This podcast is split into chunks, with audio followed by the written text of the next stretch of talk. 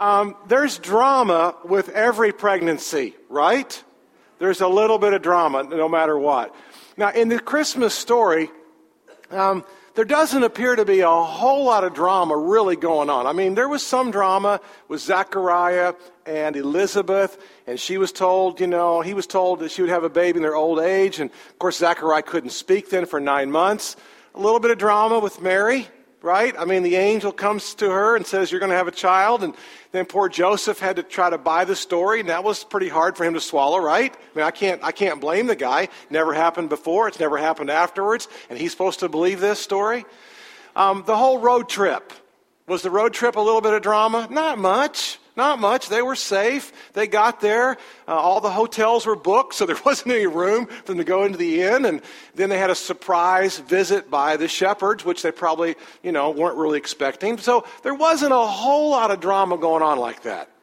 But I bet every one of you in the room can relate to your pregnancy or your spouse's pregnancy or the whole drama that took place with that event, right? I mean, everybody's probably got a story that you could share about a little bit of a fright or a little bit of excitement or something that was kind of out of the box. Um, when Erica, our oldest, she's 23, Erica, when Danita was pregnant with Erica, I don't know why Danita did this, but the entire pregnancy, pregnancy, she would leave the water on in the sinks. She would turn the water on, and she would forget to turn the water off. And like 20 minutes later, I'd still hear the water running. And I'd like, Nita. And she goes, Oh my gosh, I forgot. I, she's never done it before that. She's never done it since then. She was the water woman with Erica's pregnancy. When Ethan was born, our 21 year old, when Ethan was born, the nurse looked at him and she said, I mean, this is right when it's happening. And she said, He's got an angel watching over him. His umbilical cord was tied in a knot. And she said, This boy is very, very fortunate. Now, he's not just had that angel, he's 21 years old. He's killed many angels in his 21 years of life trying to protect him. He has. And then when Emily, our, our 16 year old, when it was time for her, Danita's water broke in the middle of the night at 1 o'clock in the morning. At 3 o'clock, all I got to do, I got one job, right? I got one job, and that's to find the hospital. I've been to this hospital 150 times in the day. I have one job. I missed the road that the hospital was on. And Danita said to me at 3.15 in the morning, really? I mean, really? You got one job. All you got to do is get me to the hospital. And you can't even do that? It's a whole lot funnier right now than it was then, trust me. There was no humor at 3.15 in the morning. Drama. And, and when we read the stories out of Luke and we read the stories out of Matthew, we don't see a whole lot of drama. But I'm going to take us today to Revelation chapter 12. And Revelation chapter 12 is the birth story, it's the birth narrative.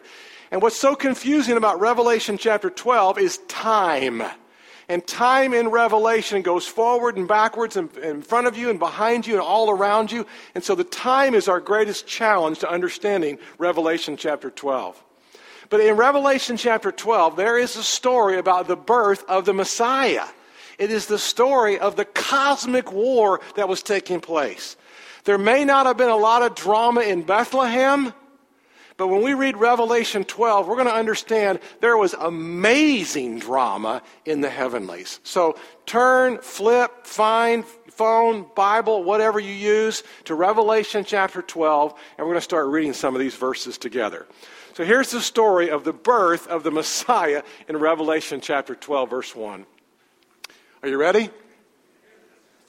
Are you ready? All right, here we go. A great sign appeared in heaven a woman clothed with the sun, with the moon under her feet, and a crown of 12 stars on her head. You and I read that, and we're not Jewish.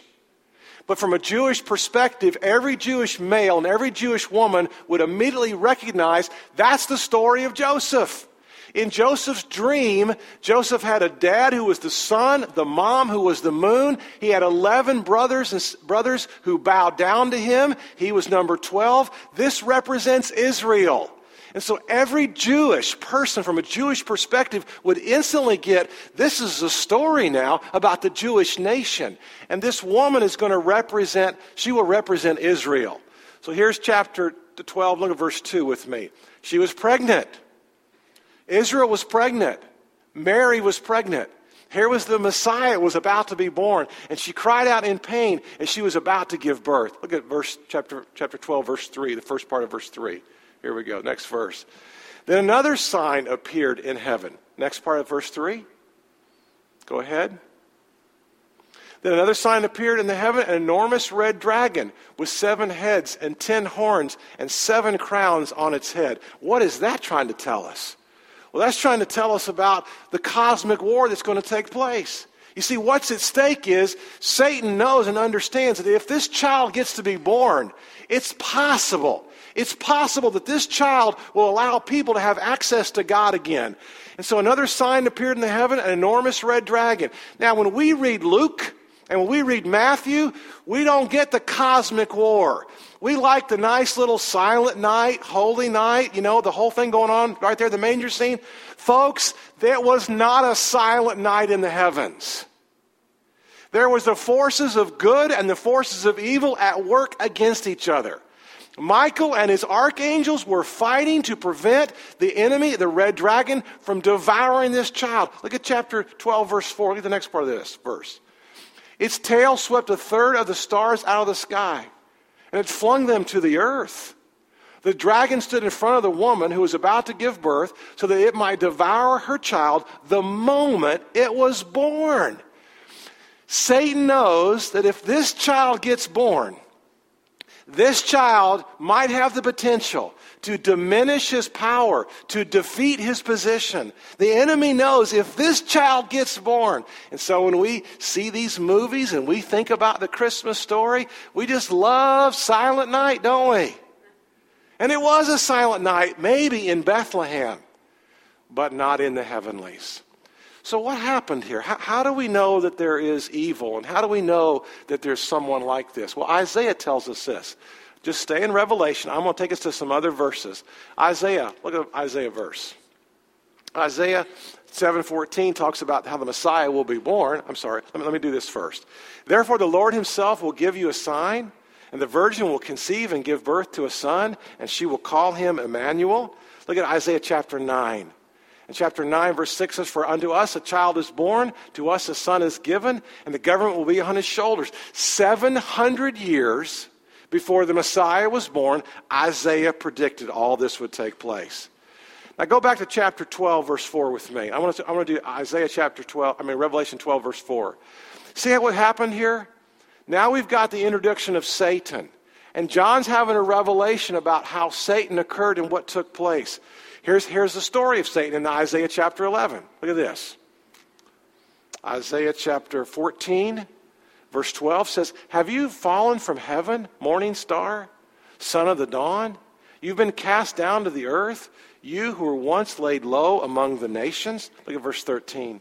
You said in your heart, I will ascend to the heavens. I will rise my throne above the stars of God.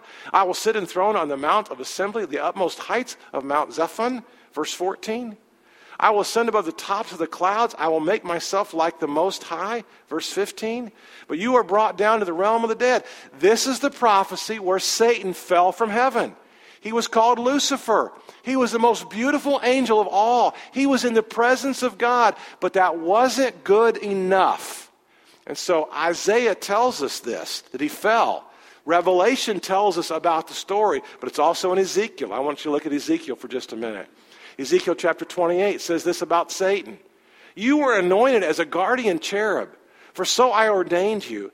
You were on the holy mount of God. You walked among the fiery stones. Verse 15. You were blameless in your ways from the day you were created till wickedness was found in you. Verse 16.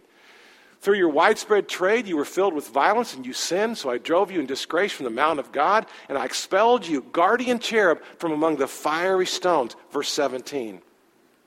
Your heart became proud on account of your beauty, and you corrupted your wisdom because of your splendor. So I threw you to the earth. Where did Satan go? He came to the earth. So I threw you to the earth. I made a spectacle of you before the kings. And so Revelation chapter 12, verse 4 tells us the very same thing. It's exactly what Isaiah just said. It's exactly what Ezekiel just said. If you notice how Scripture all ties together. So here's what takes place. So, what's really at stake here? What's really going on? Well, look at verse 7. Let's drop down to verse 7. Revelation 12, verse 7 says, Then war broke out in heaven. This is the night that Jesus was born. This was also the night when Satan tried to rebel. Michael and his angels fought against the dragon, and the dragon and his angels fought back. Look at verse 8. But he was not strong enough, and they lost their place in heaven. Verse 9. The great dragon was hurled down, the ancient serpent called the devil or Satan, who leads the whole world astray. And where was he hurled to? He was hurled to the earth. And with him were his angels. And so about a third of the angels fell. And so today, if you think about this story, why would Satan try to prevent this Christ child from being born? Because he knew what was at stake.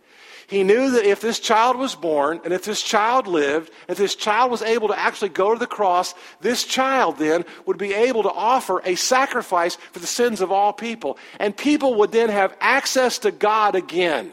And Satan wants to prevent that because he had access to God. He was in the presence of God, and he lost it, and he was no longer there. Satan has three goals for your life. Three goals. Goal number one Satan wants to prevent a relationship with the Heavenly Father. Satan will do everything he can within his power to prevent you from coming to God, coming to God through Christ. Number two, Satan wants to distort your relationship with God. He's always at work trying to distort that relationship with God. And he will use people, and he will use events and he will use circumstances. And we've all had different circumstances that make us wonder and question and does God love me? And does God hear me? And does God answer my prayers? And if God is all powerful, then how could he have let such and such happen? And so Satan wants to prevent that relationship with God. If he can't do that, he wants to distort that relationship with God. And if he can't do that, he wants to destroy your relationship with your Heavenly Father. You see, what happens is if this child gets born, and if this child gets to come to fruition and really does the saving work on the cross that he claims he's going to do, then Satan's power is diminished and his position is defeated. And people will be given eternal life. People will have access to God again.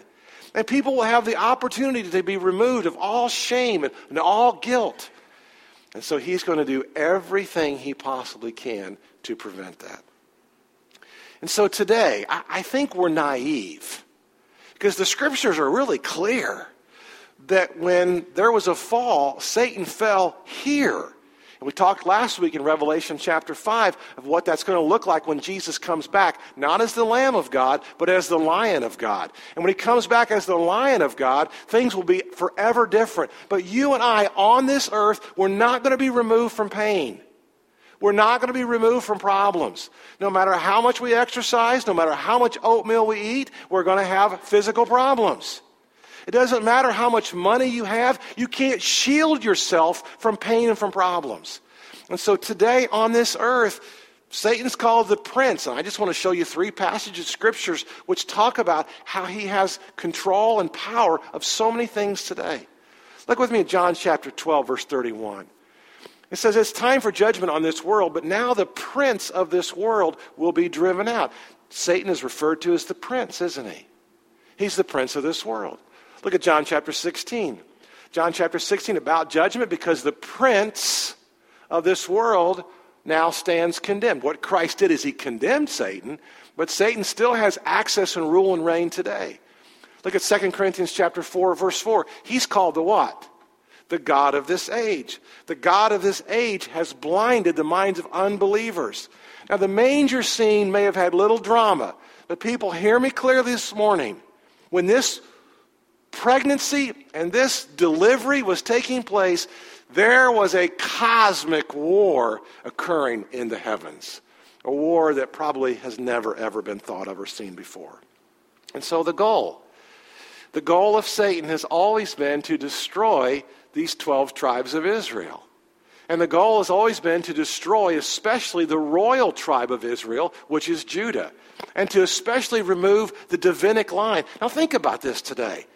What other nation in the entire world has been persecuted more than the Jewish nation? This little bitty state, about the size of New Jersey, today is surrounded by Arabs. Now, there's no explanation for how that little bitty country is even still in existence. And in 1947, the Seven Day War, 300 million Arabs all around, about 3 million soldiers. And the Jews won? And throughout all of history, I would never bet against the Jewish nation. God likes them. God has put his hand of protection on, on this land. But think about this.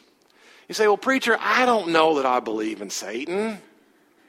I don't know that I believe in evil. I just think maybe people, you know, don't make good choices and people just don't make good decisions. Talk to some firemen. Talk to some firemen who've been on the scenes of suicides. I've talked to them. And as they've gone into a car, they've gone into a building, these firemen who aren't even Christians will tell me something evil was re- being removed from the scene. It was like demons were just being removed from, from, the, from the presence. Talk to policemen. Talk to different people who've had different experiences. You don't believe that there's the presence of evil? You felt evil in your life. Ethan and I, a couple years ago, finished a pastor's conference in Managua and we went to a late night movie with about five or six other um, Nicaraguans. And we're there in Managua. It's midnight, Managua. Danita's safely in the hotel, thank God. And we're there, and this great son of mine looks at me, and I look at him, and I said, Do you feel that? And he said, Yeah. And Ethan said, We're in the presence of evil. And I can't explain it. But the hair on the back of my neck was standing up, and the hair on the back of his neck was standing up. And we knew that somewhere, somebody around us was just filled with, with the presence of evil. And so, all along, Satan has worked so hard to try to annihilate and to kill these people. He started early in the story, even when they were slaves in Egypt. And, and Pharaoh said, You know what? If it's a girl, let her live. If it's a boy, throw him in the Nile the whole story of the judges, all these different tribes were trying to wipe out the nation of Israel. Why did Saul, was he incited to try to kill David more than once, more than twice, more than three times? David was, his life, because if David could be killed, then the whole messianic line would end right there and we would never ever have a savior. You just go back through history and you think about even when King Herod was incited to, to kill all these little boys, age two and under, so that the Messiah would be destroyed. We're familiar with that. There's another time when Jesus was walking among the crowd and they wanted to force him over the cliff, and, and Satan wanted to take him out like that. And so, all along throughout history, we have an enemy. You have an enemy who wants to prevent your relationship with God who wants to distort your relationship with God, and he certainly, he certainly wants to destroy your relationship with God. And so Revelation chapter 12 is a story about the birth of the Messiah and how every forces of evil were at work against that Messiah from being, being born. Look at chapter 12, verse 13. Let's, let's keep going. Chapter 12, verse 13 says, When the dragon saw that he'd been hurled down to the earth, he pursued the woman who had given birth to the male child. Look at verse 14. The woman was given two wings of a great eagle so that she might fly to the place prepared for her in the wilderness where she would be taken care of for a time, times and a half time. And that gets real confusing. And we're not going to go there this morning, okay? But I do want to talk about a couple things the way Satan works today. I want to give you four ways that Satan works today. And I want you to really think about these four different ways. And then we're going to talk about five different things that you and I can do so that we can be victorious in our personal lives, in our professional lives, in our family lives. So if you're a note taker and you want to write some of these down, I want to give you four different ways right now that Satan is at work in your life or wants to be at work in your life. First of all, he's always looking for someone to devour. 1 Peter 5 8 says he's like a roaring lion looking for someone to devour. So there is an enemy. He was thrown down to the earth. A third of his minions came down here, and he's looking for someone to devour. Now, it's hard for us to understand when we see all these beautiful children on stage.